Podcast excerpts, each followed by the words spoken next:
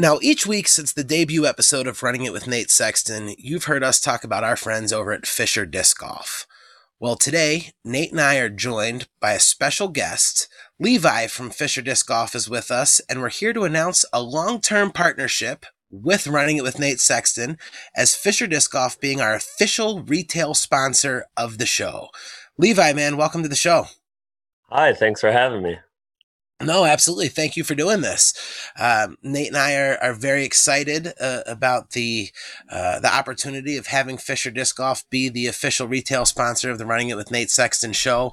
Uh, you guys have been amazing so far, and uh, we're just really excited to uh, to keep this thing rolling and uh, be able to tell all of the listeners about new stuff that you guys have going on. And you guys have been gracious enough to give our listeners a, a little discount. Yeah, definitely. Yeah, we're we're super excited for the opportunity to extend the partnership and and you know continue to support each other.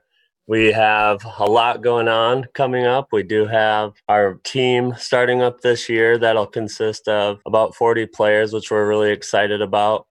Um, we're also obviously, as you guys have said in previous episodes, sponsors of the Ledgestone Insurance Open for our second year, and super excited about that you know, we love to just support disc golf. We think, you know, this podcast has been great and a, uh, an awesome outlet for stories that people wouldn't be able to hear from, you know, Nate and other pros throughout the episode. So, um, so far it's been awesome. We've had nothing but great feedback and we just hope to continue the growth and in both sides. So definitely appreciate you guys because you guys jumped in with us you know before we even had an episode recorded. You guys were first in line and, and really excited to support the show and support the effort and just appreciate it. It's been it's been really cool working with you. No it has. I um, i'm very excited and i speak for adam as well. If you guys have watched the live streams that you know we're excited to see where this goes and really excited to hear you know the same quality content that you guys have already been doing. And hopefully uh, that'll continue for longer than you know we can imagine. So. And speaking of the live streams, that's kind of a unique thing that you guys do. And I kind of I've had a two or three opportunities where I kind of popped in there and saw where, what it was going on, but kind of give our our listeners where where did that idea come from, and is that something you saw somewhere else, or did you guys just come up with that? Yeah, so actually, it's um, just over a year now that from the first time that I ever ran a disc stacks, that was an idea that I actually got laid off from my full time job with COVID. Just as like a small side hobby, I got back into just watching sports cards and trading cards. And I seen a couple people doing a version of what we do with disc stacks with trading cards where they would have certain trading cards that had a sticker on the back that would win them, you know, this premium collectible card. So I seen that and it didn't hit me for about almost a month of kind of paying attention and watching that, even jumping in on some of them that, hey, this could translate to disc golf. And with the, you know, obvious growth of the sport and with COVID, unfortunately, it did have a positive impact on disc golf, has brought out a lot more first timers. And what better way to get some disc in their hands to grow their bags and you know, a lot of people look over certain disc when they're in a shop or online, and this gives them, you know, something new to try. And we've had a ton of people that get discs that come back and are so excited about something they got that they had thought about, or even just a backup of something they love to throw already. So it's been a really unique way just to get people to, you know, try something new or something they would have looked over and also give them a bonus opportunity to win some extra prizes. So yeah, it's uh, it's it's awesome. I I stop in there just about every. T- you guys do it every Tuesday and Friday at eight, correct? Yes,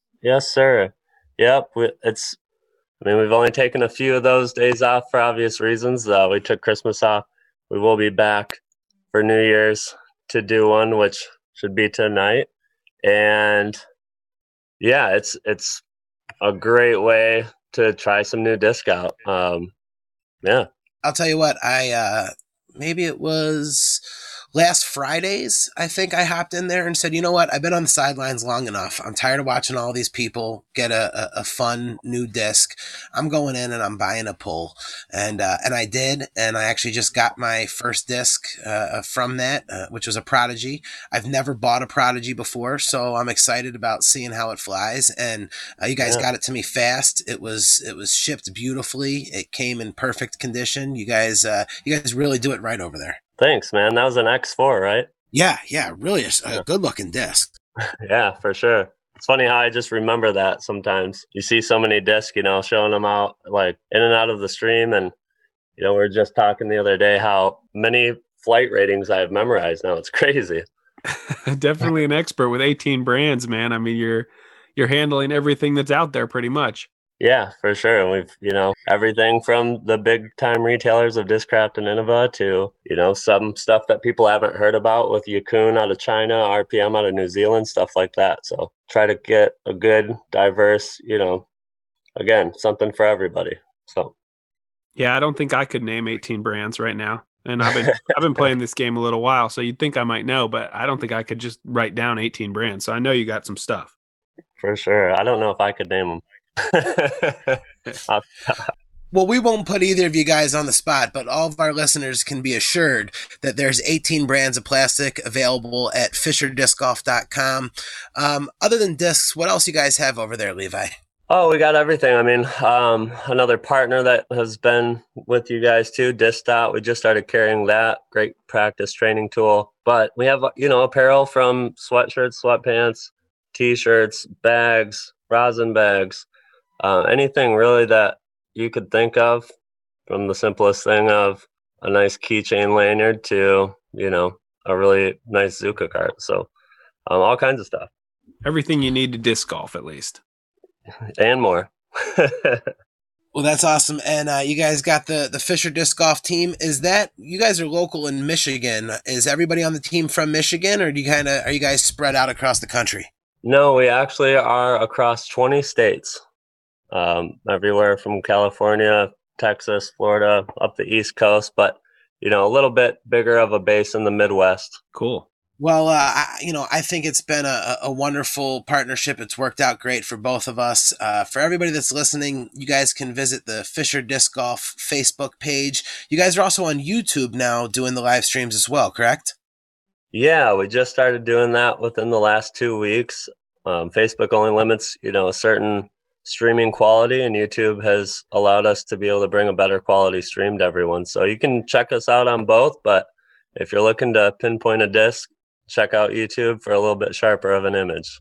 Yeah, I can't lie. I definitely tried counting discs in that yeah. stack to to try to figure it out, but then you start pulling them off, and then they go back on top, and I'm I'm no I'm no rain man as far as that goes.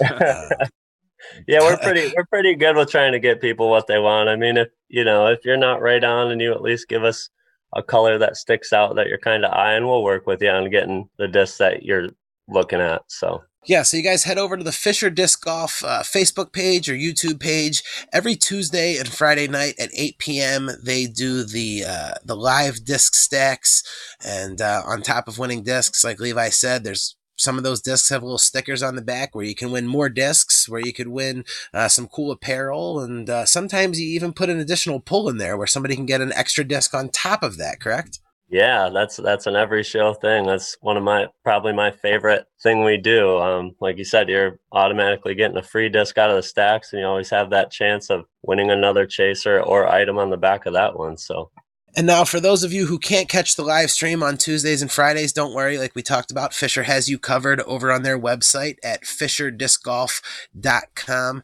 uh, where, you know, Nate mentioned the 18 different brands of discs and some of the cool apparel and uh, tools that Levi had mentioned.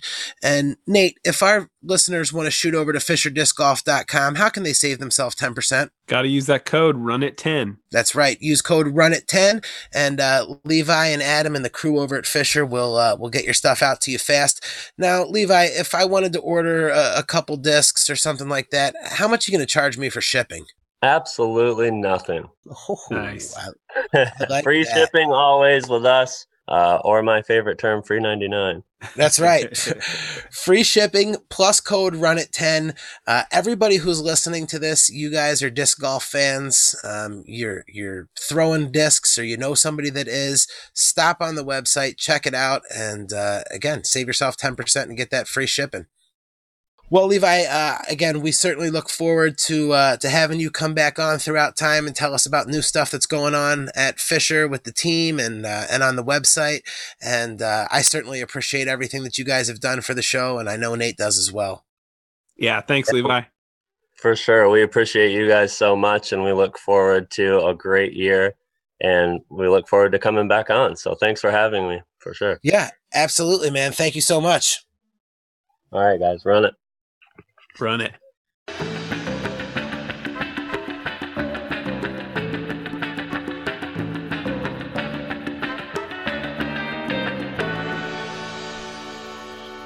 Hello, disc golf fans, and Happy New Year as we have yet another special holiday edition of Running It with Nate Sexton. I am your co-host, Jared Orr. He is the man we've all come to hear once again, our host, Mr. Nate Sexton. Nate, how you doing, man?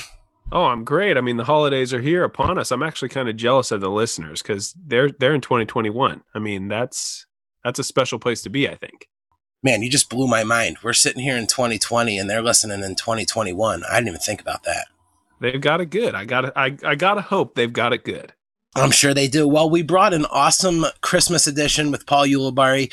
Uh, the feedback was amazing. We had a lot of fun with him. Looking forward to getting him back on. And Nate, you did not disappoint the listeners for our first show of 2021. Yeah, we're we're doing okay. We've uh we probably had the second most famous Paul on Christmas, Paul Ulibarri. And this time we've got a good friend of mine, the five-time world champion, really if you listen to this show, you definitely know who this guy is. We got Paul McBeth joining the show. I'm really excited. Paul, welcome. Hey, thanks, guys. Hey, dude. And happy Happy New Year to you guys. Yeah, yeah, you, man. Happy New Year. How was all the holidays for you? You're in Virginia. You got it. You just got into a new house, didn't you? Yeah, we just moved in um, about two weeks now, and we actually had a we had snow on Christmas, but uh, the snow never touched the ground. It fell from the sky, but never made it to the ground. So I guess that's considered somewhat of a white Christmas. That's all right. Yeah, I saw a couple pictures of the dog out on the deck that Hannah was posting. It looked at least frosty, if not snowy. There was there was a little bit of freezing going on. Definitely, but uh, yeah, the holidays went well, and uh, I hope hope it went well for you too as well. Yeah, we definitely had a good time. I mean, it's get Coraline now being three and a half. It's like I don't know. It's like peak. I feel like it's getting close to peak excitement. I mean, I, I think it lasts a few years, but she's just so into it and the the magic of you know she got up on uh, Christmas morning and we were talking to her about she kept asking us is she going to hear the sleigh bells is she going to hear the reindeer on the roof we're like I don't know maybe it happens pretty late at night and she got up like I heard them I heard the bells I heard the I heard them on the roof I heard it all she was like so happy and then obviously there's all the presents and stockings and so she was just living it up for sure. And also showing you that she's not afraid to tell a fib. Well i mean when you believe something hard enough i feel like you know maybe she did hear those bells. I'm not sure. I think i was one of the select few to get a christmas card. Yeah you got a christmas card. We had a, yeah we had a, quite yeah. a few. We, we got we got those out to everybody. Everyone we could anyway. But yeah that's fun. I, it's kind of cool. It's like one of those things when you're a kid, you're like, yeah, whatever, Christmas cards. And now that I'm older, it's like I like getting cards from people and just seeing the pictures of people's families, friends that you don't get to connect with as much as you might have. Like obviously when you're kids, you see somebody all the time if it's a friend of yours, but I'm I'm finding as I as I age, I'm appreciating those Christmas cards more and more. Oh yeah. Yeah, yours is on display here at our house. So Oh yeah. yeah. Glad to I don't hear. Know how, I don't know how you got our new address, but you did.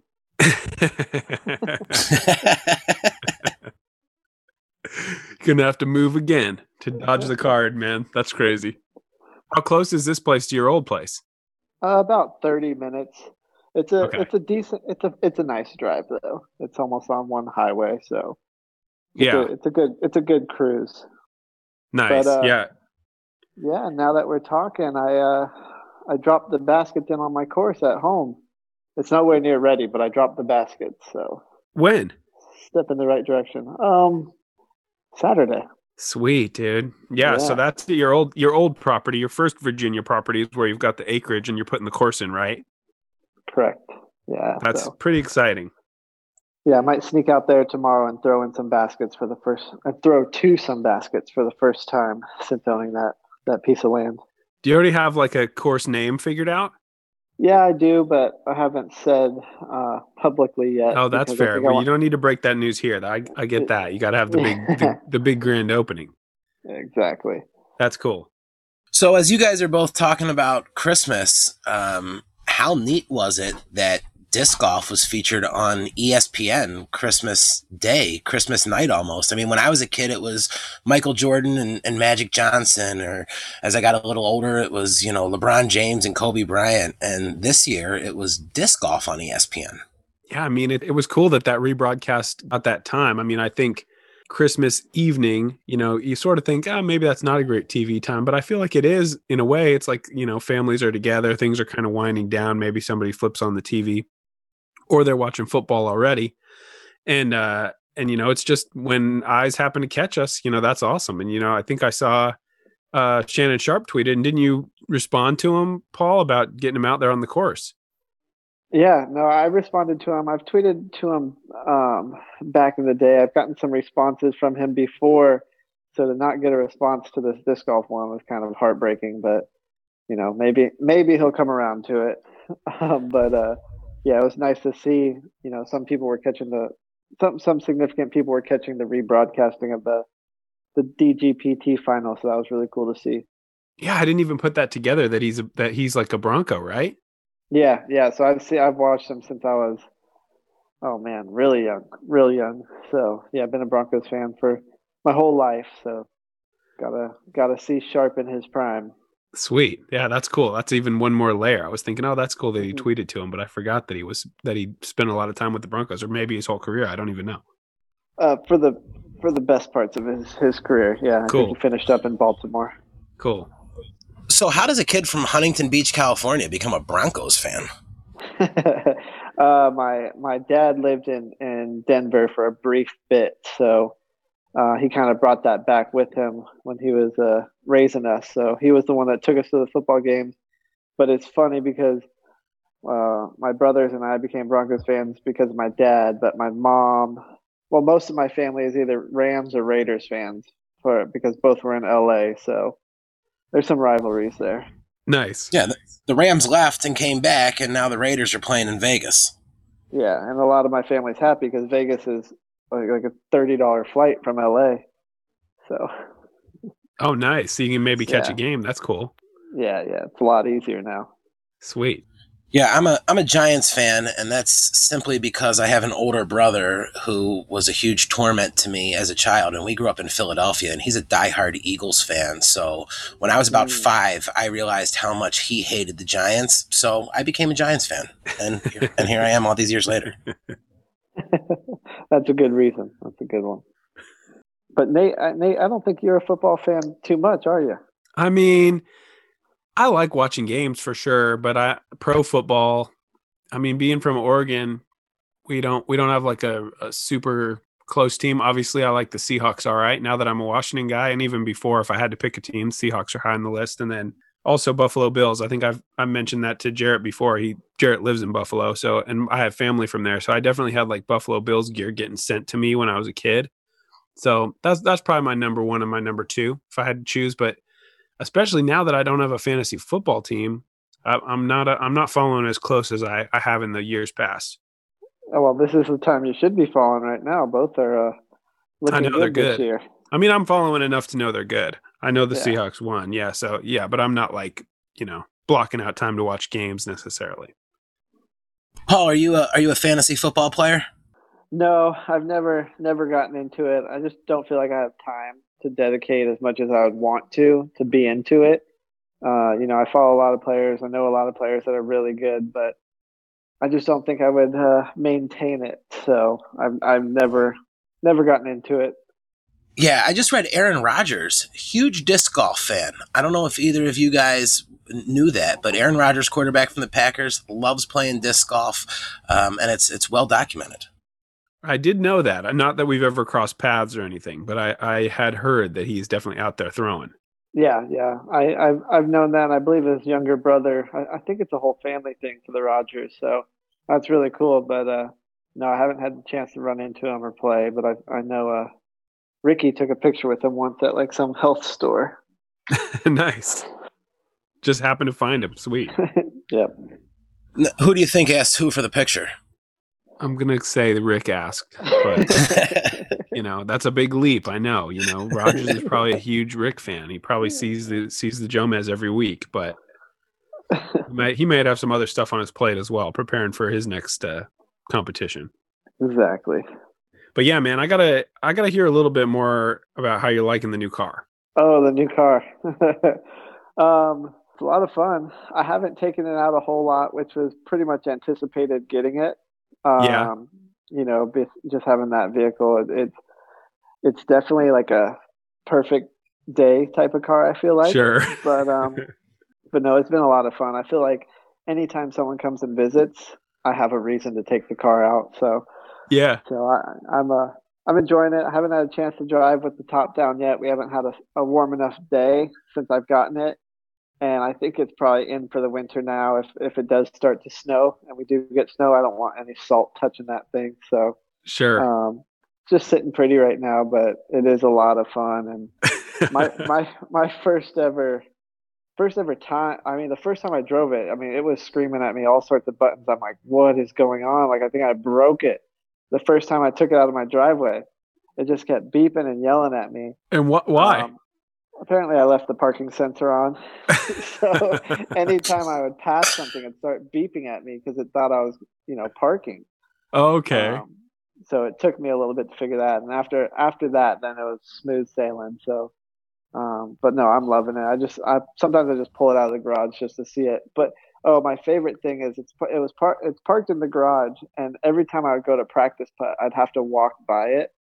So I I'd see it, and it was just like motivation. It was like the biggest trophy I've ever won. So I just see it, and I'm like, all right, I, I need to go make these putts because I have to I have to make myself feel like I truly earned this and continue earning it. So uh, nice. it's been a it's been a big motivator more than anything. That's never been a problem you've had, man. You you can turn anything into motivation. I feel like in my time. I mean, we've spent a lot of time together, but it could be somebody throwing shade, or it could be something like this where you've made a big achievement. Either way, you always use it to fuel you, and I think that's served you well. Yeah, you're probably going to talk about how I missed a putt sometime at some big tournament, and I'm going to be all mad after this interview and go putt some more in the basement. So, I don't. I'm not going to do you like that. I don't have any. I don't have any big misses queued up. For I, I wasn't. My brain doesn't go there. When I think about my time that I spent with you, it's it's mostly makes that that uh, that come into my head. I don't think about a lot of misses. Yeah, yeah, we we toured at a good time, and that was uh, no, it was. I I listened to the Ulibarri podcast, so I know uh, our time in the RV is going to come up in this conversation. Oh yeah, we got to talk about it. I mean, you know it is. it was good. It was good times. I mean, I've said this before too, but like, I kind of got to say it every time now that we don't. uh Now that we when we get in the same place in a media context. But man, Paul uh extending the offer to me to come and tour in that RV, like that. That was sort of like a career maker for me. You know, like I don't know if I ever would have taken the leap. You know, to be out there and be a full time player. And it's like, without a doubt, you know, Paul, you're the most successful disc golf player there's ever been and but I'm probably in the top 10 or maybe even the top 5 I don't even know and it's like all so much of that hinges on the fact that you like extended that ladder down to me you know to say hey man try it up here. It's pretty nice. And uh and yeah man it's like I I, I can never thank you enough for for uh having me in there and kind of exposing me to that tour lifestyle. And that's like what made my brand and allowed me to build my skills to the point where I was able to kind of make this into a career, you know, full time. Yeah, no, it, it's definitely been an honor to you know to travel with you and and see that you made the most out of it. You know, you you you could have just rode around and just kind of played tournaments, but you, I mean, you're here now. You're hosting a podcast. You're always on Jomez. You're on more Jomez than I am. You're all over. I mean, you know, you've you've, I mean, gone above and beyond. You know, any expectations that I'm sure any, you know, I don't know, sure. but it's been, yeah, it's been it's been incredible Um, and yeah, I'm, I'm honored to be able to travel with you and, and be on the tour on tour with you because it, it definitely opened my mind and my eyes up to uh, you know this side of it. You know, the, having to be open and you know talking on these podcasts, on these interviews, and and yeah, you were extremely helpful with all of that. So I remember not letting you rest too much when we got those McBeast challenges going. I remember we were running these tournaments called McBeast challenges. You know, at first they were just called McBeast challenges. And after a little while, they was kind of like featuring Nate Sexton, which I felt pretty good about. But, uh, you know, it was a thing we were doing. And I still do something similar to it with Sexton shootouts when there's no COVID around. But it was a tournament where we would give two discs to the players. They'd bring their own putter. We'd play one round. We'd have a clinic, all this stuff. But at that time, you know, Paul's at, at that time and every time that we've ever been playing disc golf, Paul's contract was just a hair sweeter than mine.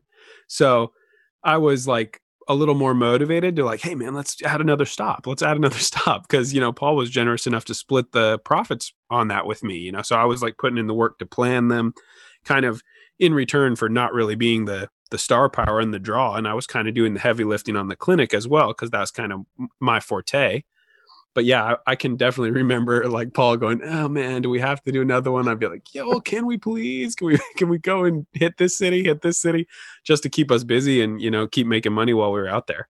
Yeah, and it was mainly because I had to do those clinics over and over and over and over. I, I'm just not a fan of doing clinics.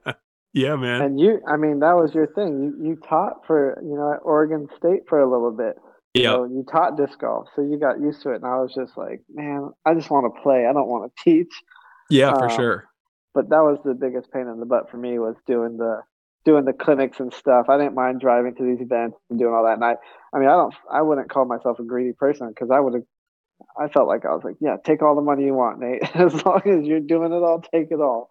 Yeah, no, I didn't. I never would have thought that at all. I thought it was pretty generous to offer me 50 50 on a tournament that was, that had your name across it and your face huge on the flyer and all that. So yeah, it was, that was big for me for sure to be able to, to work, work on those with you. And then, you know, obviously that became for me like the basis for my Sexton shootout events, which is the exact same thing, just under a different mm-hmm. name. And that's, yeah. that was huge for me and Bree too. When we, once we had our own RV and we were out there doing it. So, those were fun times for sure. Just remembering all those times traveling around and all the different places. And as long as your as long as your allergies were under control, we had a pretty uh, good time. I remember a couple times where you kind of laid up, especially up in the northwest when the allergies were hitting you hard. But most of the time we were good. Yeah, I haven't been up there since. Yeah, I can see why. I mean, you were definitely down and out. Yeah, but hopefully I got that under control. So we'll see. I think I think 2021 will be the year I get to go back up to Oregon. Let's go. Got a lot of questions about that actually too. When when are we going to see Paul back up in the Pacific Northwest? So there we go. 2021. Yeah. Let's do it. 2021. That's the goal. You know, COVID pending. Um, yep. You know, that's the goal is to get up there. Play. I definitely want to play the Portland Open again because I. I mean, I haven't played there since Worlds. I think at Blue Lake. Yeah. And then and then Milo. I think Milo is one of the most beautiful places. Um, the course isn't in my top five, but the Oregon is just so pretty in the summer. Must, yeah, it'll be fun. Must make soon, and maybe even stop up in Washington for a little bit. We'll see. Hey, man, come by the house. We'll have a good time. so, Paul, we we know what you're doing with that sweet, sweet Discraft money, but one of the things that we've talked about with all our guests was when you got your first big contract in disc golf, was there something that you went out and, and bought a lot of or kind of splurged on? Now, Big Jerm was flat brim hats. He bought one at, at every stop that he could get at. Uh, Yuli went and bought himself a car that he's still driving to this day. When you got that first Innova, when you started making that money, was there something that you finally said, now I can go out and buy this or more of these? Um, I think I started paying rent. I think that was my first thing. I started paying rent on the house that I grew up in. Um, so I think that was the first thing I started spending my money on. I was spending it on my family and back home. But I know I, I am thinking way, way, way back to like my first, right before my first Worlds. Um, and I definitely bought a, a, vehicle to tour in, but I didn't keep it as long as Ulibarri. Um, I think I maybe got seventy thousand miles on mine before I got rid of it. But um, yeah, if I if I if I was to say what I spend most of my money on, it's probably probably vehicles. Yeah, this dude's not really a stranger to a fast car. I mean, this this newest one is for sure the fastest car, Uh-huh. but uh it comes from a proud line of fast cars. yeah, so that's that's definitely. I mean, I think that's where I spent my money. I spend my money on is because I grew up and I had so many bad vehicles growing up. Um, yeah, they did not last long. So I, I, I feel like now I, I'm in the opp- I have the opportunity to finally get cars that aren't going to break down on me while I have them. So Now your now your I- cars yell at you. Yeah, exactly. yeah, now they're telling me to be too cautious, but that's probably where I, I waste most of my money is is on cars. the thing I think about, man, is like I feel like or I'll often joke that I kind of got to having a career in disc golf by accident, in that I was just sort of like trying to have fun and play disc golf, Mhm. and got better at it and better at it and better at it, and started playing tournaments and you know winning tournaments, winning a little bit of money, but it was never like oh I can see the future and I'll someday I'll be able to have a this signature disc and and go this far with it. And I'm curious for you, you know, I can't imagine you could see it coming as as big as it has here, but I know you're like as long as I've known you, you've always been like a big picture guy and sort of like a forward thinking, like planning your moves out ahead. So I wonder like, you know, how does it feel now to be able to have been, you know, to be in a spot from disc golf that's allowed you to take good care of your family at home, your grandpa, your mom, and everybody that needs if they need help. But and how much of that did you feel like you were on the path to, and how much of it is like sort of like a crazy surprise to you, or do you kind of feel like this was the plan and now you're here? I think the big picture, I feel like this was always the plan. Um, I mean, I never knew, I never put a money number to it for a long time. I think it was just like, hey, keep getting better, keep getting better. And, you know, as you start to win, it's going to eventually add up. It's going to continue to roll, kind of like a snowman. You're just going to keep rolling it. It's going to grow, it's going to grow, it's going to grow. So, um, what's funny is uh, when we were moving into this new house, I found some of my really old notebooks and in my notebooks i would just always write stuff down i'd always write stuff like i want to do this i want to do that and i would write down potential contracts that i that i wanted.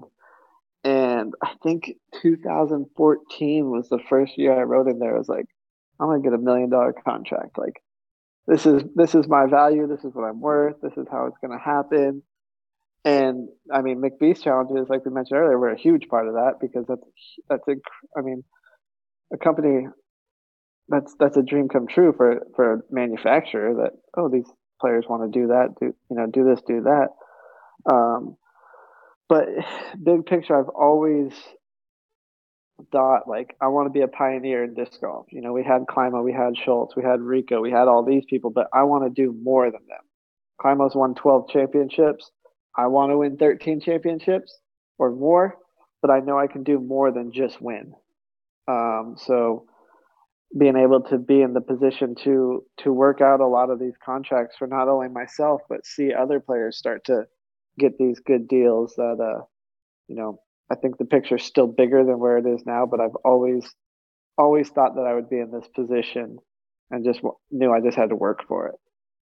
That's awesome. I'm definitely smiling ear to ear just hearing you say it. That's cool, man. It's it's definitely been uh, amazing to see, and def- I couldn't be happier for you. And just the just what you've been able to accomplish in a game that, you know, I'm sure.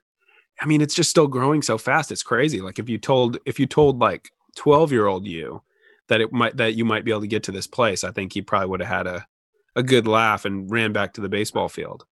yeah, that's true. I mean, I still like to get out to that baseball field if possible. You know, go back to that that twelve year old me to where I can just uh, go have fun, not think about anything. Just For go out sure. there and have fun. So, Paul, I, I mean, obviously, you don't have to get too far into it, but what was the moment when you realized, yeah, I'm a disc golfer? I mean, was there a was there a tournament or a a certain time where you just realized, yep, this is this is what I'm gonna do, and I, I'm pretty darn good at it. Uh, Yeah, there was. I mean, there, I think there was two moments of that. Um, in 2009, um, I, I think I was playing baseball. Was I playing? Was it 2009? Well, 2009, I went out to Kansas City Worlds and I drove out there with my buddy Tommy, and we bought this. I bought this car for like six hundred dollars, and I was like, "All right, Tommy, we're gonna go to the World Championships in Kansas City." and let's uh let's just do it. Like let's go. And I remember driving him and I drove 24 hours straight to get there. Played the tournament. Um, I didn't do that well, but I think I was still top 20, maybe maybe top 35 for sure. Um, but I was playing baseball at the time, so I was kind of like, uh, it is what it is, you know. Then we drove back. That car blew a head gasket, but we two miles from our house, so we made it back. and then 2010, I was still playing baseball and a little bit more serious into the baseball. And um, I told my coach, like, hey, I'm gonna play this season, but I need to take this week off. And it was in Crown Point, Indiana, and uh, flew out there, played this tournament without playing much disc golf um, throughout the year because it was just all it was pretty much the spring was baseball, and then um, I think we were getting into like just before playoffs or something, and uh, I went out there to play this tournament. Took 11th, and that was kind of the moment where I was like, man, I just took 11th at this tournament that I and I wasn't practicing disc golf at all. I was just getting into shape, working on my body, and just like reflexes and all that stuff, and just working for baseball. That I was able to do that and take 11th, and that was the moment I was like, why am I like fighting so hard for this baseball when I have disc golf right here? I took 11th after not playing at all imagine if I took all this time I was playing baseball and put that work ethic into disc golf. And that was kind of like the switch that turned on. I was like, all right, I, I'm I can get paid for doing this baseball and putting money into it, you know, with all this traveling on my own. I was like, this is where I'm gonna make that commitment because I know if I if I if I do this, I can win. I I mean, I'm I'm ten people away from being in first uh, at the biggest tournament of the year. So um, that was really the turning point for me. And then, and then, you know, a couple months later, I won the Memorial. So the first, my first NT, and I think that's where it really took off for me. Wow. Yeah. I can remember, I can remember you at, was it 2008 USDGC or when was that?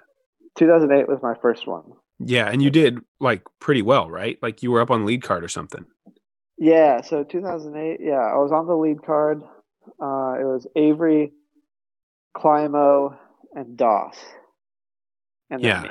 I mean, and, that uh, if that tells you all you need to know, like you know, you hadn't even been playing, but three, four years, maybe at that yeah, point, so, and you were still probably like not even twenty. No, in 2008, I was 18.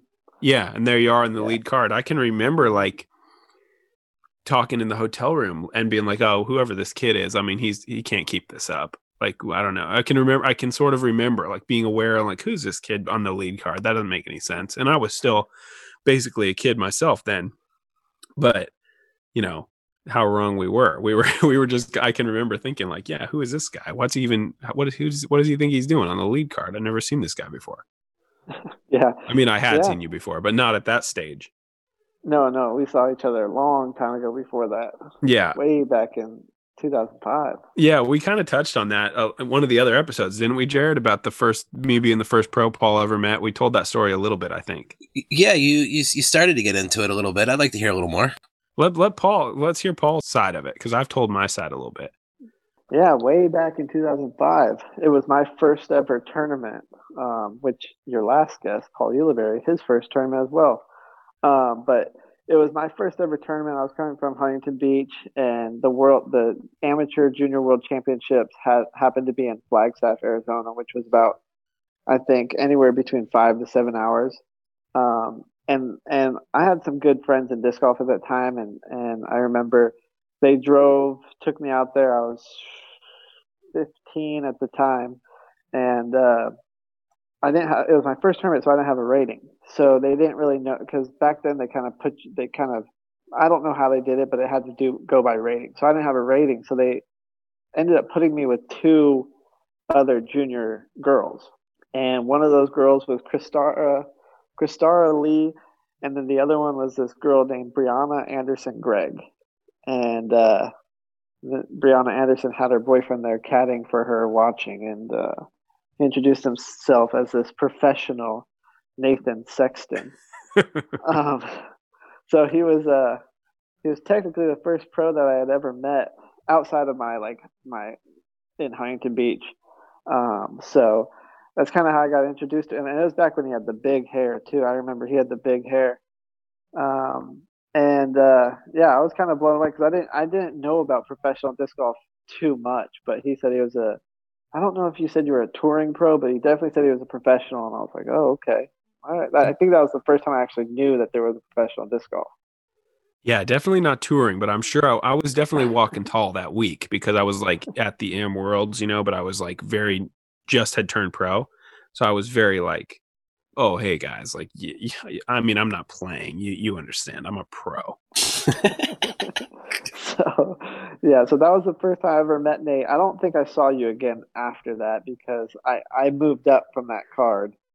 Um, but uh, yeah, Nate was the first person I met, and now it's Brianna Sexton. So Yep. Yep. it's, Pretty uh, funny. And I think yeah. I, I'm starting to realize where I went wrong. If if Yuli and you both just kind of made your first tournament of your life was the World Championships, that's maybe where I messed up. I was doing these non-sanctioned local park tournaments. I should have just jumped in with two feet straight to the World Championships and then see where that leads you. Yep, exactly. And I mean that that field is so stacked back then too, because we were all sixty and under. I mean, it had me, Ulibarri, James Conrad, Devin Owens, um, Yeah. some other notable names. I know Chandler Fry was out there, so there was some. Uh, I mean, it's Wow. playing against the same people still. Yep. Yeah, that is uh that that's pretty crazy to all those names in in one tournament and people are sitting there watching and uh you got Nate Sexton caddying. I mean, that's there's got to be footage of that somewhere. I mean, that's like a that's like a gem in the disc golf uh fan world, I would imagine. I think people that follow disc golf now, you would not believe how few cameras there used to be. Like I wouldn't be surprised if there literally isn't footage of that. Yeah, definitely not of uh, our card. That's for sure. Yeah, yeah, but the card that we met on. It's so the, the and that was 2005, and Jomez like didn't even start till like 2012, 2013. 2012. yeah, so we're talking was 2000, 2012 before even Pro that. Worlds. Yeah, and, and which I think Paul's first world championship. And if you watch Jomez, you kind of got a sense for this. But that final nine, I think Jonathan of Jomez, Jonathan Gomez, was the only guy filming, and he was just filming because he wanted to. It wasn't like a contracted thing or he had the rights to film. He was just there. And if he wasn't there, there would be no video of that, right, Paul? Yep, I think he was playing the am. I think he was playing the amateur side, and he just happened to have, to have his camera with him. And he asked if anyone was filming. They said nope, and he just hopped on it. And that's the first ever Jomez production video.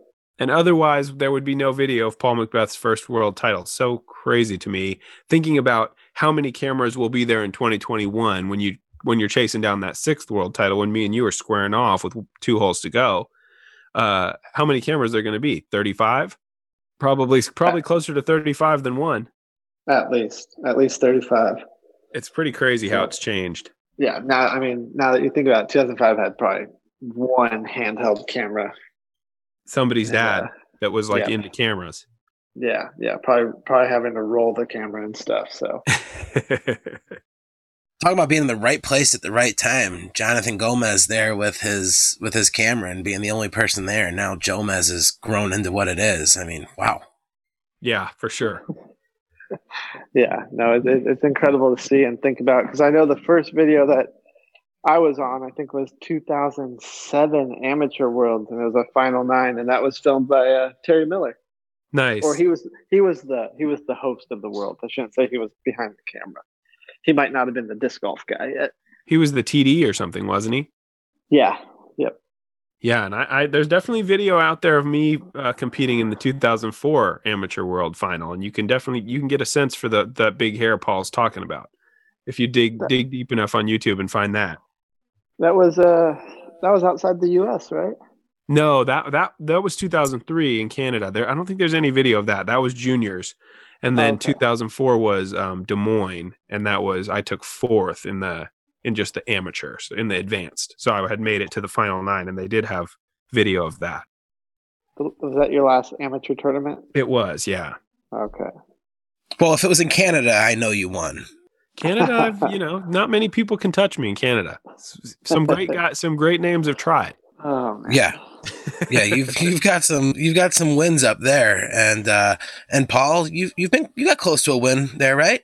Yeah, yeah. I was trying to take Nate's thunder and, and be a U.S. world and Canadian champion all at once, but came up short. If I if I my memory if my memory serves, Paul the baskets were not kind to Paul that day. The final day. I seem No, to remember two I felt like there was two pretty serious spit outs, which uh might have made some of the difference. Yeah, yeah. I mean, I was going all out that round. Nate had a pretty significant lead. I'm, I, I think, and uh, I was being very aggressive. And I had two two putts come pretty far backwards, straight out of the basket, and that kind of, I feel like that that kind of took the momentum away from me making a really good run. After that, it was kind of it was too far away. But Yeah. it, it could have it could have been exciting coming down the stretch if those those stuck and didn't roll away. What I remember about the end is like maybe six holes to go. I had like kind of a huge lead, like seven or eight. And I kept, and I was, I remember going up to you and being like, if I birdie this, you're done. Like obviously joking around. But then I, but then I wouldn't birdie it and you would. And the next hole, if I birdie this, you're done. And then I miss again and miss again, miss again. And I had enough, luckily. But you, you made it interesting as you could. Even, even though I was up seven or eight with six to play, I, I don't think I won by more than like two. Uh, so I definitely was starting to feel the nerves by the 18th when I kept joking like, "Oh, I'll birdie this one," and you're then it's over. But then I would just keep hitting trees. Yeah, yeah. I think you and I on our our one and one in hurricane tournament. So Oh yeah, sure. With also the GBO, is that the one you're thinking of? no USDGC. Oh sure. There's also that GBO that we took one too that the last round got canceled. I, that might have been like the last tournament I was in the RV with you. I think Yeah. it might have been 2017. You won, I got second, and the final round was canceled. And and I remember anytime tournaments got canceled and you were in a good position, you'd just be like, "No, I'm happy with this." Yeah, cancel. It. Yeah.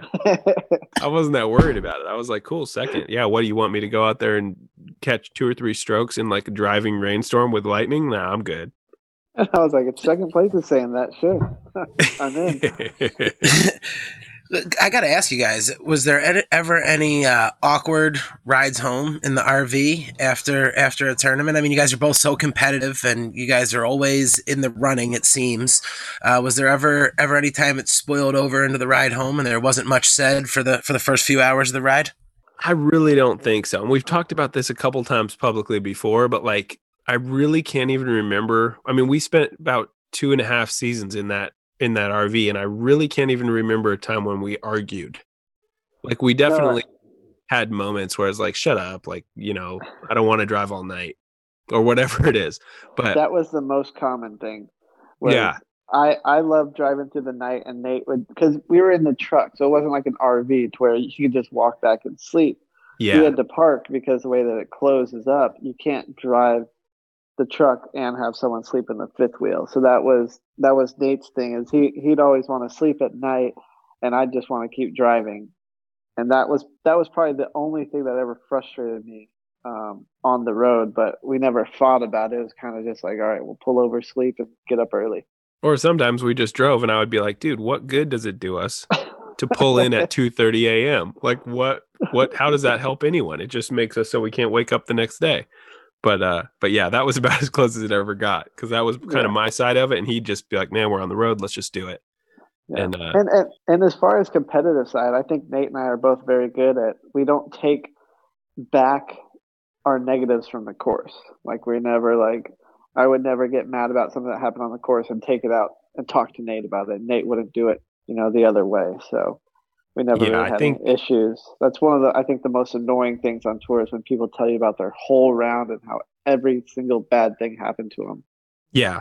Um, Yeah, and you just kind of like that you didn't get seven spit outs. I'm sorry. I don't believe you. when when people tell you that kind of stuff. But yeah, man, I think something that would surprise people about Paul McBeth is that despite being super serious competitor and so driven and so successful, he's pretty chill. Like like I remember that memorial which you ended up eventually losing in a playoff, but your bag got stolen right before the tournament.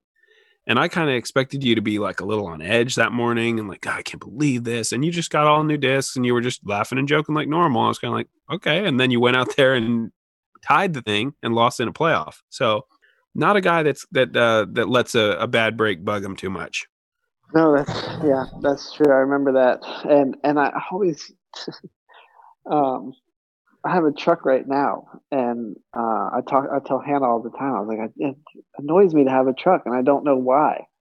And I, I it goes back to my bag being stolen because every time, anytime I have something in the back of the truck, I have to move it. Anytime I park, I'm like, can't be back there. It's gonna get stolen. Yeah. And and it's funny because it goes back to that, and that's I never I never thought of like why do I hate having this truck and having stuff in the back because of that. It all makes sense. The Paul McBeth disc market's pretty strong. Have you ever checked to see if anybody was out there slinging those discs to catch the guy that stole your bag? Um, I don't remember what discs were in there. Uh, there's only one disc. There was only one disc that I felt like, oh man, that one's not replaceable. Every other one was replaceable, so I wasn't really upset about it um, because it was just a, a mistake of leaving the bag in the back of the truck, you know. And it was always, I always put it in the truck uh, and it just happened to be the one time I didn't. But it was like a, it was like one of the first ever Rock threes that was made, uh, the Champion Rock threes. So that's the one that I was bummed out for the longest time um, because it was kind of special. It was one of the first ones. Um, but other than that, I don't remember anything about the bag. I don't even remember what color it was. Short memory. Wow. Do you guys do you guys write your names and, and numbers on the inside of your discs even now? Still, when you when you're out playing around, is there is it is it going to say Paul McBeth and your phone number in there? Uh, definitely not my phone number, and I wouldn't. To be honest, I wouldn't even write my name on it if I didn't have to for PDGA rules purposes. Um, so if I lose a disc, I kind of expect it to be gone because it just has my signature on it. But uh, one funny thing I saw on Reddit was someone said, "Look at this beginner who writes his name on a disc and just doesn't put his phone number." And uh, it was a Nate Sexton disc. I think I think they were I think they were taking a making a joke at my expense, but yeah, that was true. I don't I don't put my number on there either. Though I did just get a cool Christmas present. Brie gave me a rubber stamp of my logo, so now I just got to get the appropriate ink, and I can I might not have to put Sharpie on them anymore. I can just rubber stamp a logo on the bottom, and that means it's there mine. you go. Yep. No, it's smart. My brother did that too with his. So it's uh, not a logo, but just his name. yeah, yeah. Seems seems way easier than having to carry a sharpie around all the time. And it looks cooler. Yeah, I've never had a disc returned, so just a heads up, Nate. I've got your name and phone number inside all my discs now. So, uh, just... now each week we play a fun game here on Running It with Nate Sexton, and it's you or Nate. And that's where I sit down with our guest and I ask them a couple fun questions and they answer, would that be you or Nate? A couple fun topics for us to debate. It's time to play It's You or Nate. But this week, for a special New Year's edition, I've arranged something for our listeners. So, welcome to the show, Mrs. Brianna Sexton and Mrs. Hannah McBeth. How are you, ladies? Great. How are you? Doing well, Jarrett. I'm super excited about this. Uh, it's not it's not often that we get an opportunity to uh, to kind of switch it up a little bit. So I'm sure Nate and Paul are both sweating wherever they are right now, and uh, and you know what they should be because we're gonna have some we're gonna have some fun playing a special edition. So we're gonna do two separate games here, ladies. Um, so Hannah, I'm gonna play you or Paul, and Bree, I'm going to play you or Nate. And then I'm going to kick it over to both of you guys and we're going to play a little edition of Paul or Nate. How's that sound? sounds good. That sounds fun. okay, cool. So we're going to start with um, I'm going to ask a question, and then Hannah, you're going to answer the same question, whether it would be you or Paul, and then Bree will kick it over to you, and you'll answer would it be you or Nate. So the first one is you or your husband, who's more likely to fall asleep in the middle of a movie? Uh, that would be Paul McBeth. Uh, that would definitely be me. Uh, Nate calls it the sleep cliff. and he, he, looks over at me. He's like, "You're about to fall off the sleep cliff, huh?" And I say, "Most definitely." the sleep cliff. I love that. My my kids laugh at me because I fall asleep in the movie theater, so don't don't feel bad.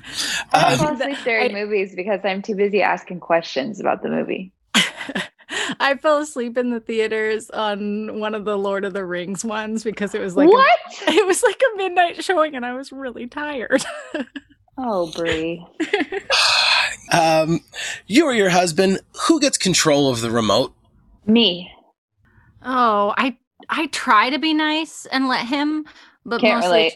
it's- Yeah, mostly it's just a mind game, and I get to decide at the end. Who's the pickier eater, or who has a harder time deciding where or what you guys are going to eat? he always asks me what to eat, and I never know because I feel like that's a woman thing. And that's just, yeah, I never know what I want. So he'll suggest something, and I know what I don't want, but I'm really bad at finding what I want. So I guess I'm the more difficult one. He would always just say Chipotle. um for us this is honestly a common like point of contention where uh we actually get mad at each other for m- making the other one choose what we're gonna eat Same. Um, and, and nate's always saying like i'm just being nice and letting you choose and i'm like no you just don't want to have to make the decision and uh yeah so i'm i'm gonna say we're pretty equal on that one Okay, fair enough. Who snores louder? Paul. I don't at all. I talk in my sleep and it's really creepy. But I'm a motivational sleep talker. There's a hate that I YouTube video for the that. channel. oh god. Yeah, you do need you paul needs to capture that on video Yeah, it's actually really embarrassing, Brie. I don't know if we need to capture that on video. I, I think we do, actually. oh my gosh. Um, oh boy. uh, Nate and I don't snore on the regular, but uh, I even remember back to when we were dating. Nate just breathes so loud. Like sometimes I'm sitting there and I think, how are you making that much noise just living? like I'm making no noise. so he's a bit of a mouth breather. Okay, we'll accept that. That, that, that works. Um, who who spends more money out shopping? Me. Oh, actually, that's not true. No, that's not true. It's no, that's Paul. Actually, I buy the most things, but he buys the most expensive things. Hmm. Okay. So yeah. But to be fair, it's like knives and plates and house things and Lululemon. okay. Yeah, uh, I'm definitely more prone to buying random things for Coraline. Um, and I would say I definitely buy more of the house things and decorative things, but I will give Nate credit. He's a very good gift giver. And so he is um gonna spend a lot more money on like presents for me. Uh and I and I just complain every year. I'm like, stop getting me presents because it just makes me look bad. I I was gonna say that's a lot of pressure. It is. It really is. Although he, he was just talking about the awesome stamp that you got for him. He was just saying what a great present he got. Every once in a while, I come through, and sometimes I think I'm going to come through, and it falls flat on its face, and that's really disappointing. Um, and then sometimes, like the stamps, I was just like, well, obviously he's already thought of this, but I'll just do it for him, and then he really likes it, so I get lucky. All right, let's kick it over to Paul or Nate and let you guys have some fun here because we've got a couple of uh we got I think we got a couple of fun questions. So you guys both know each other's husbands and you guys know each other. So Paul or Nate, who could put together an IKEA entertainment center faster? Oh geez. Um oh geez. I'm just picturing this. That would be a great YouTube video. it really would be. because if you told him that it was a competition, he would freak out. Like they're both super competitive, but I feel like Nate probably has the most experience doing that. But yeah, geez, I don't know. That's a tough one, but I think I'm gonna have to go with Nate. That's interesting because yeah, I also think it'd be a tough one. Um, Nate is like he he's like pretty detailed. Like he's gonna follow the instructions, and when I get in there, I just get like irritated. I'm like, well, just put this in there and whatever. Um, but I, I really think that if it were a competition, I, I feel like Paul would win it. So I'm gonna go with Paul. He does have like a architect mind. So he would definitely be super analytical about everything, but I don't know if he would study the directions. So he might get stuck and then waste time having to figure out what's going on. All right, future YouTube video. It's actually a really great idea for a YouTube I- It would be great. And I just want to point out to all of our listeners that right before the wives got on, the boys were just talking about how they're not competitive with each other at all. So, um, Well, maybe not in you know certain things, but that's what they say, but I think all of us They fans lied. who have watched throughout the years, exactly. I think we all, I think we all know differently. so here we go. We're talking about that competitive nature. Who do you think gets more intense while playing a board game? Outwardly, outwardly intense. It, I, I mean, I it just jumps out to me that this would be Paul. What do you think, Hannah? um, he see he's funny because when he gets really competitive, he gets really quiet, and that's how you know he's really trying to compete. Whereas I'm the opposite; I'll get louder, and I think Nate. Uh, this is such a hard. Uh, they're so similar. I, it's so difficult. I I think I uh, I don't know. I I think Well, here here's my thought. I don't know. Here, I I picture Paul getting real quiet and intense looking and really serious, and Nate would just keep making jokes. And uh, do you remember that picture he took one time? They were playing like um, uh, Ticket to Ride, and he Oh yeah. He made uh, the train say Paul sucks S U X, and then took a picture of Paul with that in I the foreground. that.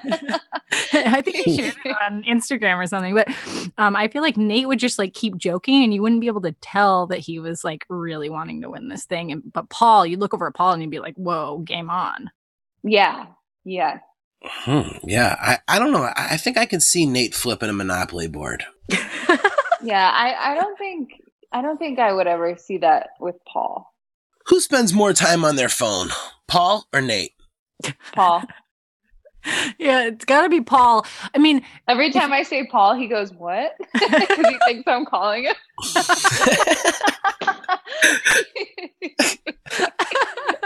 You've got him conditioned well. did you tell him? Did you tell him you're doing a podcast right now that he should just chill? yeah, he knows, but he doesn't know like what the conditions are. So I think he just is being sincere every time. And he thinks I'm calling for him. like but when I say his name, because usually I would say like babe or I call him bear. So when I say Paul, it's like serious. So he's, he's poor guy. but um yeah, so I would have to say Paul for sure. And well, Nate, I feel like it was always working on his phone. Um, at least when we traveled together and everything, he was always, always doing something productive whenever he was on his phone. And then with Paul, he's always reading about the UFC, and then he'll read Ultiworld articles or on Facebook, seeing what people are doing, and then he's on like you know catching up on Twitter with like UFC stuff. And so a lot of his hobbies he'll follow the people like the fighters or athletes and stuff or the teams online so he spends a lot of time on his phone but it's not like mindlessly scrolling it's a lot of like reading and you know digging into his hobbies but yeah a lot i think he spends a lot more on it than nate does but I, I agree. I feel like uh, n- if you want to call it a benefit, Nate has Coraline who uh, gets Mhm. you off your phone pretty well. Um, but I just like to question how did you confirm that he was working when you were traveling with him? because i sat behind him in the car Okay. Okay. All right. That's legitimate. so he was I- either he was texting you, he was responding to fans online, or he was reading emails from like UC or something. And like that was it. Yeah. Because I, that- would I always sat in direction. So if I was looking around the truck, I would always like see um, you know, what everyone was doing. And so I had a bird's eye view. Or I guess not a bird's eye view, but I had a pretty good shot of Yeah. Yeah. I I think it's a, a common thing where I get irritated because he's like, I'm working, I'm, you know, and he's really good at responding to fans and he's doing, you know, work on his phone. But then like all of a sudden I look over and he's like reading the Blazers blog. And I'm like, wait a second. Like, when did this happen? How long have you been doing this? Get up You're and do some dishes. Like, but uh, but no, no, he, he's not that bad. yeah, I think with with him being with Coraline so much, it uh, I, I can tell because you know throughout the day we'll you know text an idea about a show or a, a sponsor thing, and I'll send him a message, and then I won't hear anything for 45 minutes, but then in 45 minutes, I'll get 11 messages in a row. Bang, bang, bang, bang, bang, bang, bang. And I'm like, oh, okay. Coraline must have, she must have found something to do for a minute and he was able to break away. So That's I exactly love what's how happening. I knew. I love how I knew what he was doing because I used to sit behind him in the car. That sounds so sketchy. yeah, I wasn't going to call you out on that at all. So It's all right. It's all right. I was just no, I was just keeping tabs because you know Bree wasn't there, so I was like, hey, don't Yeah, I mean, I'm you pretty know, sure online Hannah- shopping. I'm pretty sure Hannah and I were in in touch more than Nate and I. You know, I just like, what is he doing? Who is he talking with? You need to let me know. Well, I, I think it's so awesome that you guys both had this disc golf connection to, to your relationships, right? I mean, uh, Nate was caddying for you the first time he met Paul, and God, Hannah, I can remember you and Paul doing champs versus chumps and uh, Oh, just being a, a- a cute, cute little couple holding hands, walking off to the next hole. Um, and uh, so it kind of kind of neat. Now, we're gonna get into uh, we're gonna talk a lot with the guys about how how they first met and and hear about their stories but we've got the wives here for a specific reason. Now hannah and Bree, i'm gonna ask you guys each to give us one fun fact about your husband that we may not know. Something that the listeners might really get a kick out of. And i know i'm putting you on the spot. We didn't talk about any of this beforehand but Give me give me one fun Paul McBeth and Nate Sexton fact that they might not put out there on their own. Uh, this is kind of on the spot, so I'm gonna give a couple just because as I was thinking, I have like two. Uh, so one of the things that just came up the other day was that Paul actually knows sign language and took, I think, two years of ASL classes because when he was playing in Huntington, I think some of the disc golfers there were deaf, and so that was the only way that you could communicate with them. So him and his friend um, went out and learned that, which I think is really cool because there's actually a lot of deaf disc golfers out there, and so I thought when I met him, I thought that was really cool. And then, and so a lot of people don't know that about him. Um, I think on a nerdier level, um, Yes. Give us the goods. oh no, don't hype it up. Don't hype it up. um he uh we, we were actually laughing about this today because we went to starbucks this morning and got like uh breakfast sandwiches for breakfast and we both had to take our invisalign out because we both have invisalign right now and i was like oh it's like we're two teenagers in love and we're like going on. so that was i guess the other thing that's kind of funny that a lot of people don't know is that like we both have invisalign um That's so cute. Thank you. Um, I don't know, fun facts. He's done so many interviews and so many different things. So I feel like there's not a lot that people don't know. Um Yeah, yeah. There, there, there's a lot out there.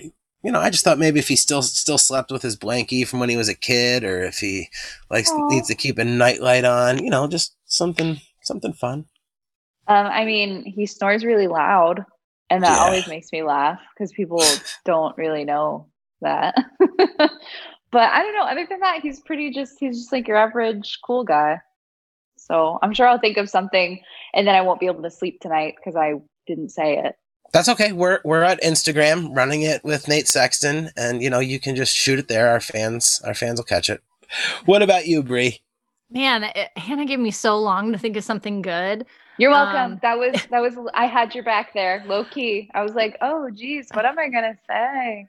Yeah, well, and then I still sort of failed. Okay, I've, I've thought of some little things. Um, let's see. So, uh, th- I mean, people might sort of know this that Nate overall is like pretty goofy.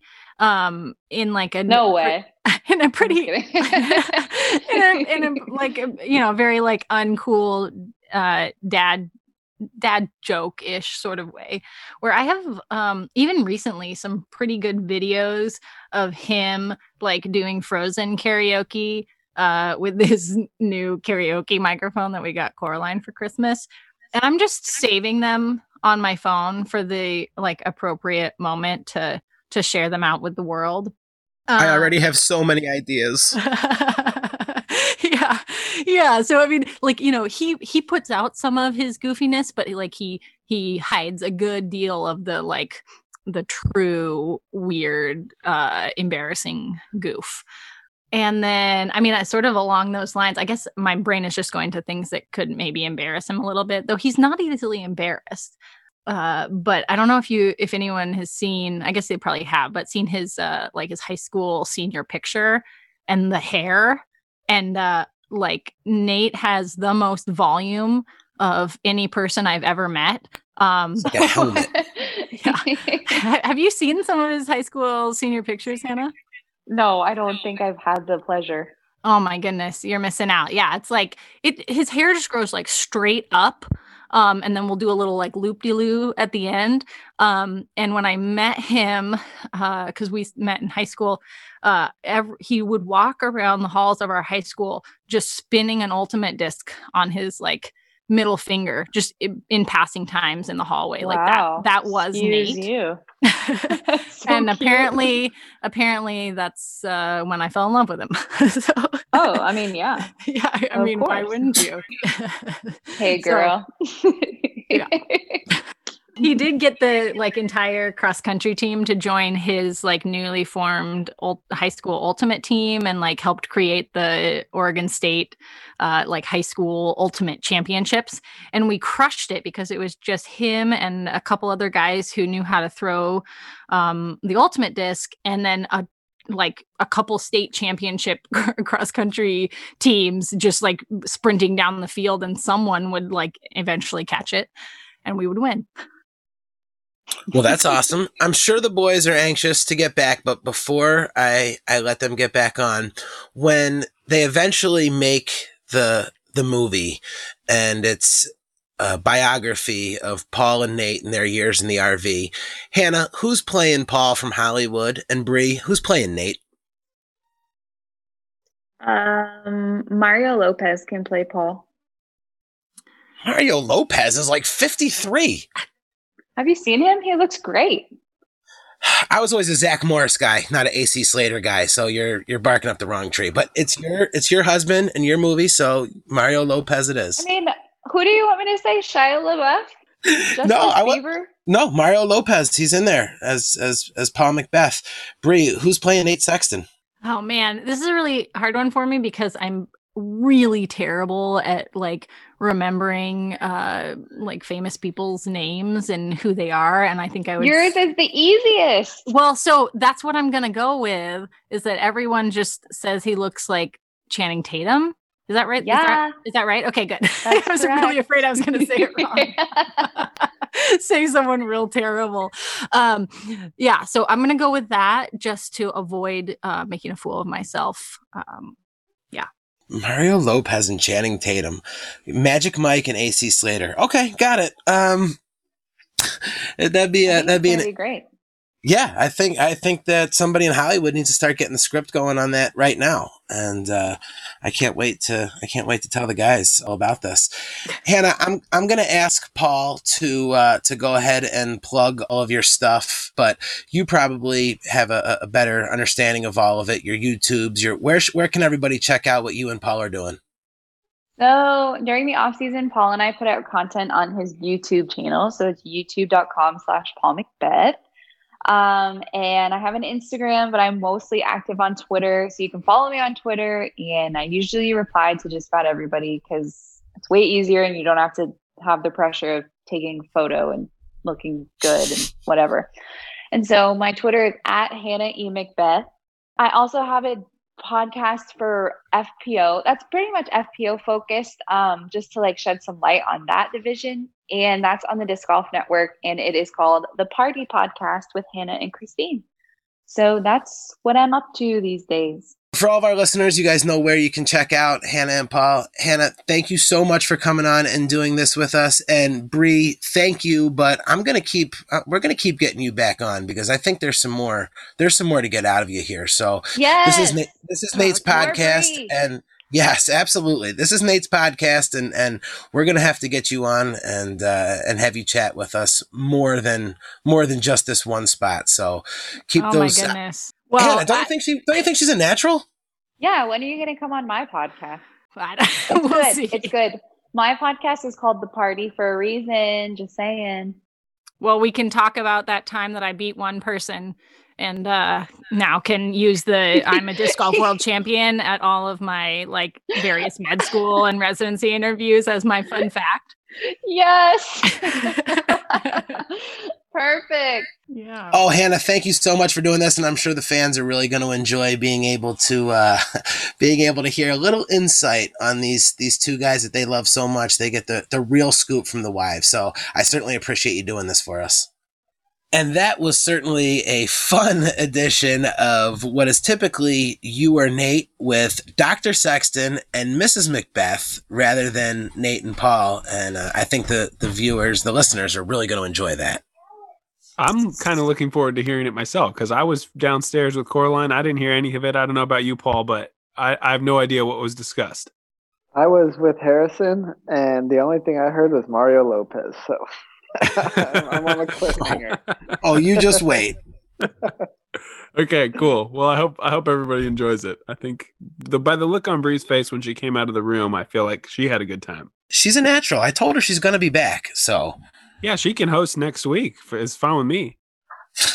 you know what? After some of the answers and some of the stuff she told, the fans may one or two. Cool. Oh boy.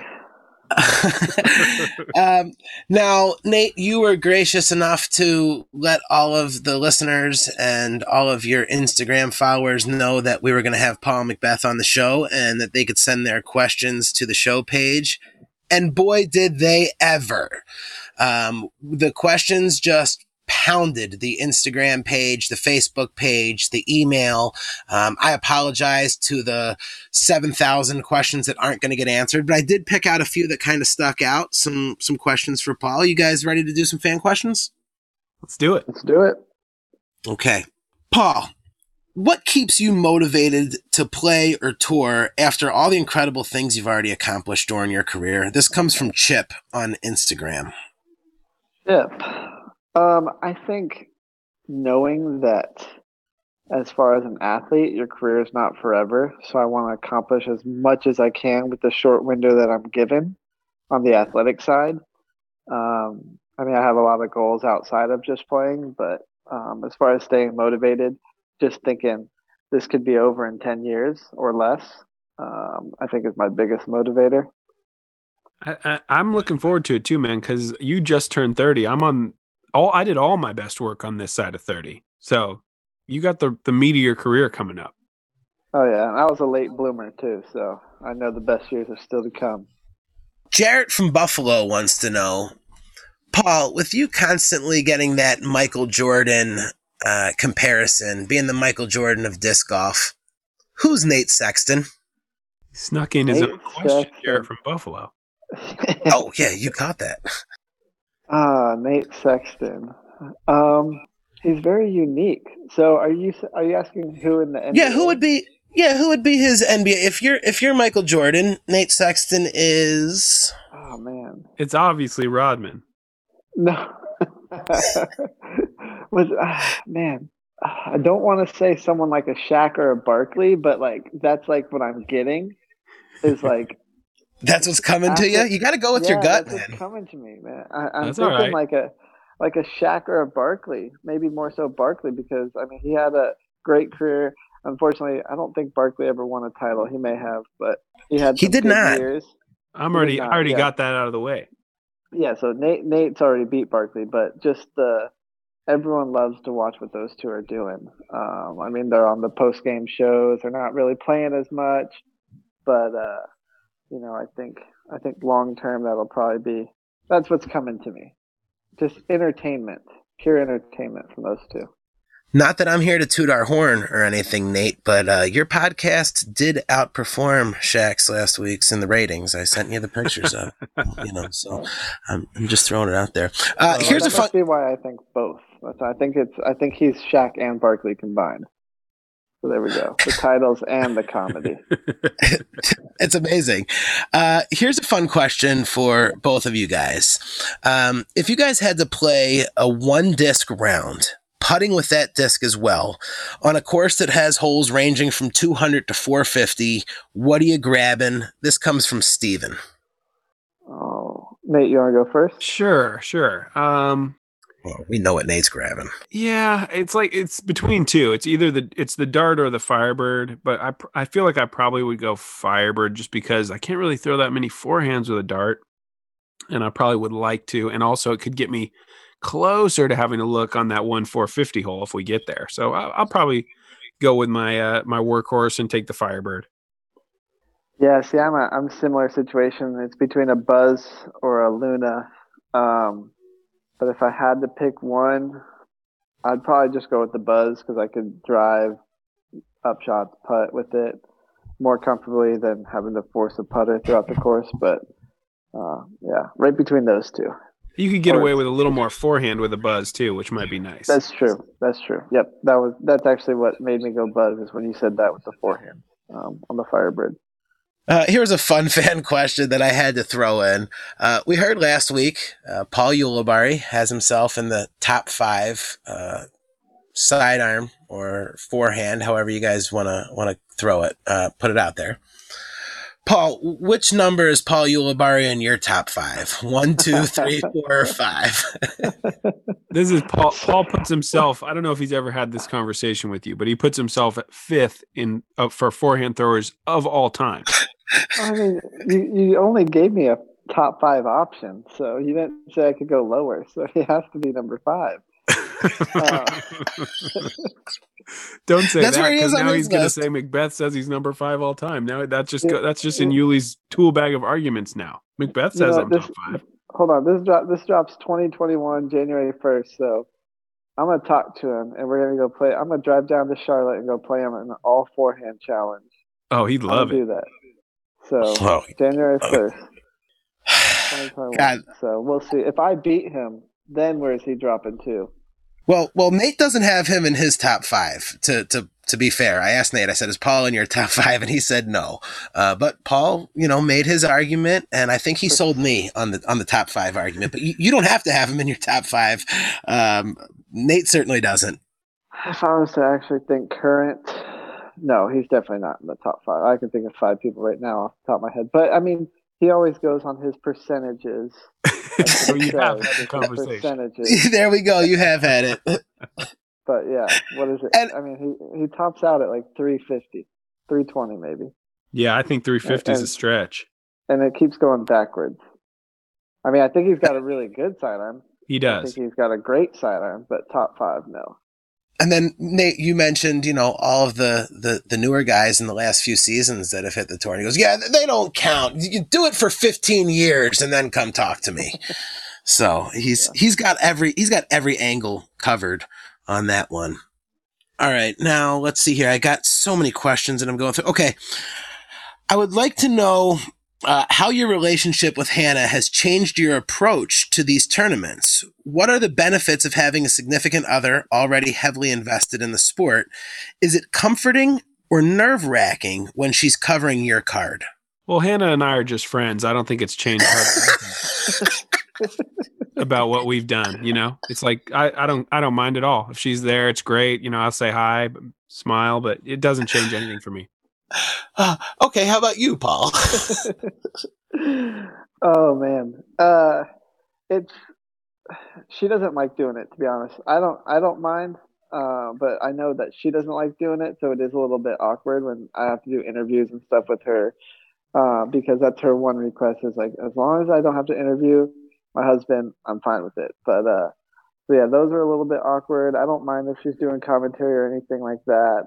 Um, but as far as traveling, I think every year it changes for her.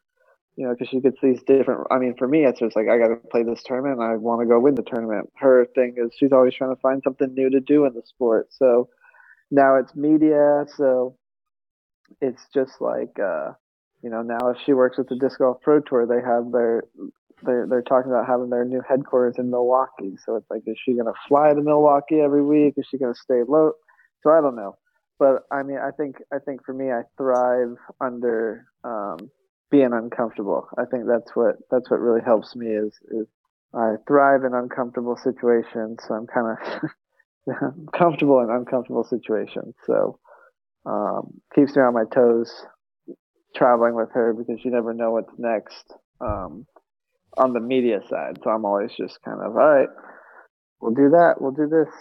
Um, I only have one job and one goal, so let's let's handle what you want to handle.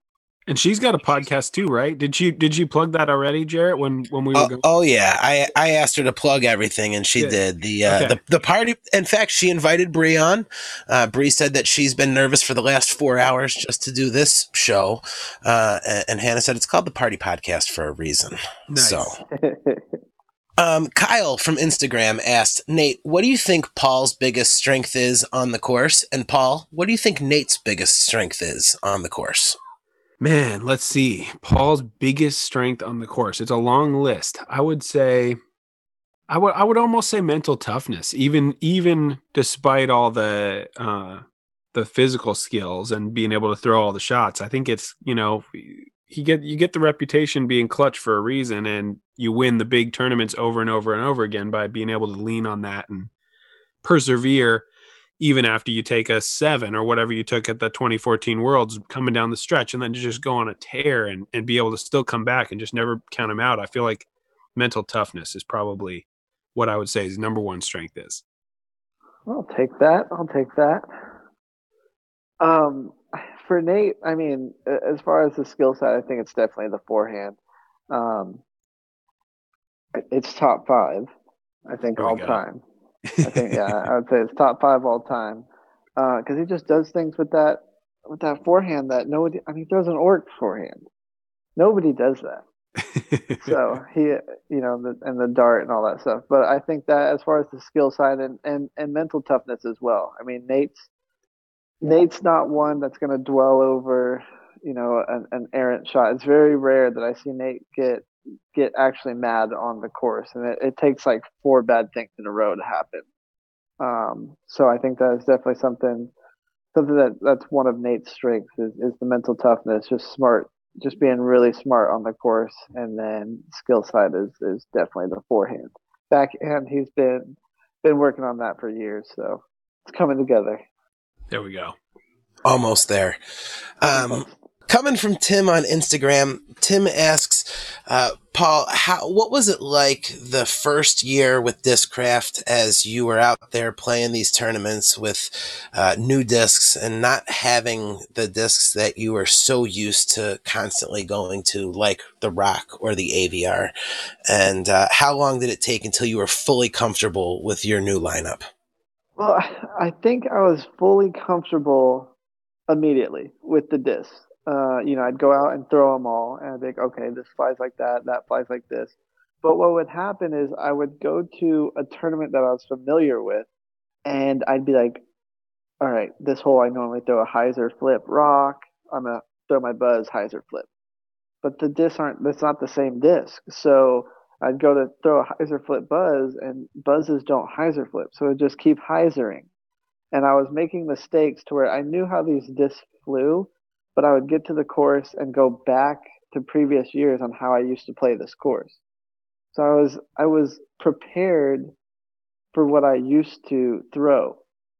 Um, so it took me a couple tournaments to figure out like this is a buzz, flies nothing like a Roc, so throw it like a buzz. So I I I had to like completely forget about everything I did on all these courses from the previous 12 years and just throw what I felt like was the right disc on those holes. Um, so no time for comfort, a p- couple tournaments to, to just mentally be like, I need to forget about everything I used to do as far as shot selections. Well, it's worked out for you. Um, I would say. Uh, all right. So I've had this question come up from like 10 different people. So I don't want to give any one person credit for it.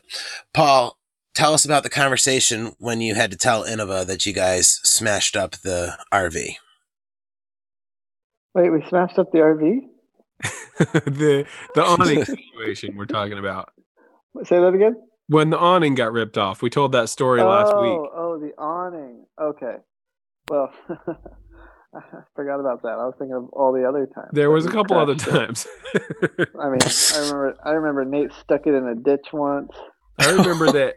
I remember before I stuck it in the ditch. I remember Hannah jokingly jumping in the driver's seat. Uh, but mostly me, just me and Paul did the driving when it was like the forty foot trailer back there. And I remember saying, "Hannah, you're drunk." Not that she was. I was totally joking. Hannah, you're drunk. Get out of there. And then I crashed it in like thirty seconds from that moment of t- saying like, "Move over." And then I like took it too tight of a turn and put it in a ditch. And luckily, it had those power jacks, so we got out of it. But that's when I really remember being like, "Hey, Paul, explain to me again how this is insured, and and am I on the policy, and and what would happen if?" Because that was sort of a sobering moment for me, where I was like, "I don't have enough money to replace this thing, and I am capable of crashing it, so I'd better kind of figure out, in worst case scenario, what's happening here."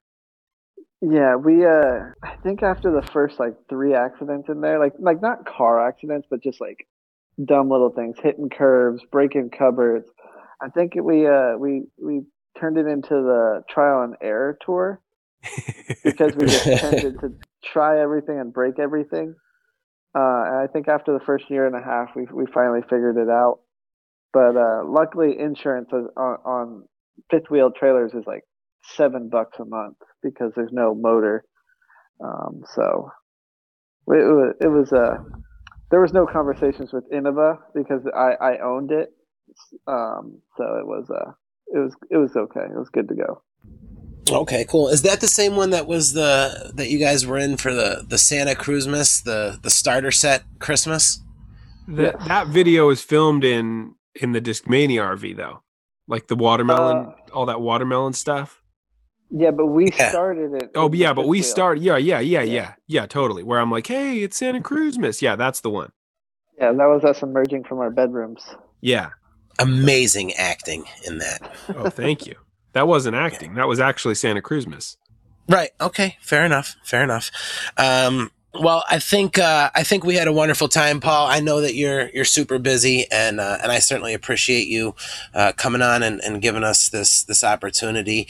Um, and you and Nate go way back, so you had to do it for him. But um, I uh, I certainly appreciate it, and it was absolutely awesome. Paul, this is the part where we let everybody plug their stuff. Hannah plugged your YouTube page already. Um, is there anything else going on with the with Foundation or, or anything else that you got that you can plug? Uh, I think I mean I think she nailed it. I, I want to get to hundred thousand subscribers on YouTube. I think that's a really it's an off season goal of mine. Um, just because I mean there's no tournament and who knows what what 2021 has in store for us now that we're in the new year. Um, but uh, there's a lot. Of, I got a lot of fun things on my plate right now, so um, there'll be some some good things dropping in 2021 um, from my side. So uh, yeah, that's all I got for now. But I appreciate That's you guys awesome. having me. Yeah, yeah, people can always go over to the uh, to the Foundation Disc Golf site. You have uh, shirts and, and discs and stuff stuff like that available. In fact, um, one of our sponsors who's helped us out here on the show, Disc Dot, you guys uh, sell those over on uh, on the Foundation page. Have you ever actually used the Disc Dot, the, the putting tool? Um, yeah, so Foundation First is yeah, we're we're a disc golf store out of Lynchburg, Virginia, uh, mainly online retail. And with COVID, we're unfortunately sold out of so many things, but we do have disc dots. Yes, um, we have uh, in the shop we have a couple baskets, and they have we have the disc dot, and then um, yeah, we have the- they they get bored sometimes and just cover a whole basket in disc dots. So um, I haven't used them in an actual practice setting, but I have used them in the pro shop, and uh, I think I think they like having the glow in the dark ones on there for when they're coming in in the mornings. Sounds like a fun place to be. Um, well, hey, Paul, thank you, uh, thank you so much, and I will let you and Nate say your goodbyes. And uh, and again, I really appreciate you doing this for us and for the listeners. Yeah, thanks again for having me. It was good talking to you, Nate. Um, hopefully, see you next year out on the tour whenever uh, it starts back up. Yeah, for sure, man. It was great to talk to you. Happy holidays, and I- I'm hoping we'll see you soon. See you guys. See you, See ya. Paul. Thank you. Well, Nate, you certainly delivered another uh, holiday gift for everybody by having Paul McBeth on the show. Uh, how much fun was that with him? And uh, of course, you haven't even heard uh, Bree and Hannah yet. Um, that was something that it was also a lot of fun. I really enjoyed this week's episode. Yeah, I think I'm going to be first in line on uh, Friday morning to listen to this. I got to know what the wives said about us. it wasn't too bad, but it was certainly fun. And a, uh, a, a, special reminder for all of our listeners um, you can head over to Fisher discgolf.com and uh, check out their 18 different brands of discs. Uh, one of the owners over at Fisher, Levi, gave some fun information. Um, but again, FisherDiscGolf.com and uh, Disc.USA.com, uh, two of our sponsors that have really uh, helped us out here. And again, our show comes to you guys for free because of our sponsors. So check them out. Disc.USA.com, FisherDiscGolf.com, and Nate how could they save themselves a little extra money? You got to use our code RUNIT10. That's right, guys. Code Run RUNIT10 on disc.usa and Fisher Disc Golf both will get you 10% off. And uh, until next week, guys, when everyone else is out there laying them up, we got to run it. We just have to. How can we not? We'll talk to you guys next week.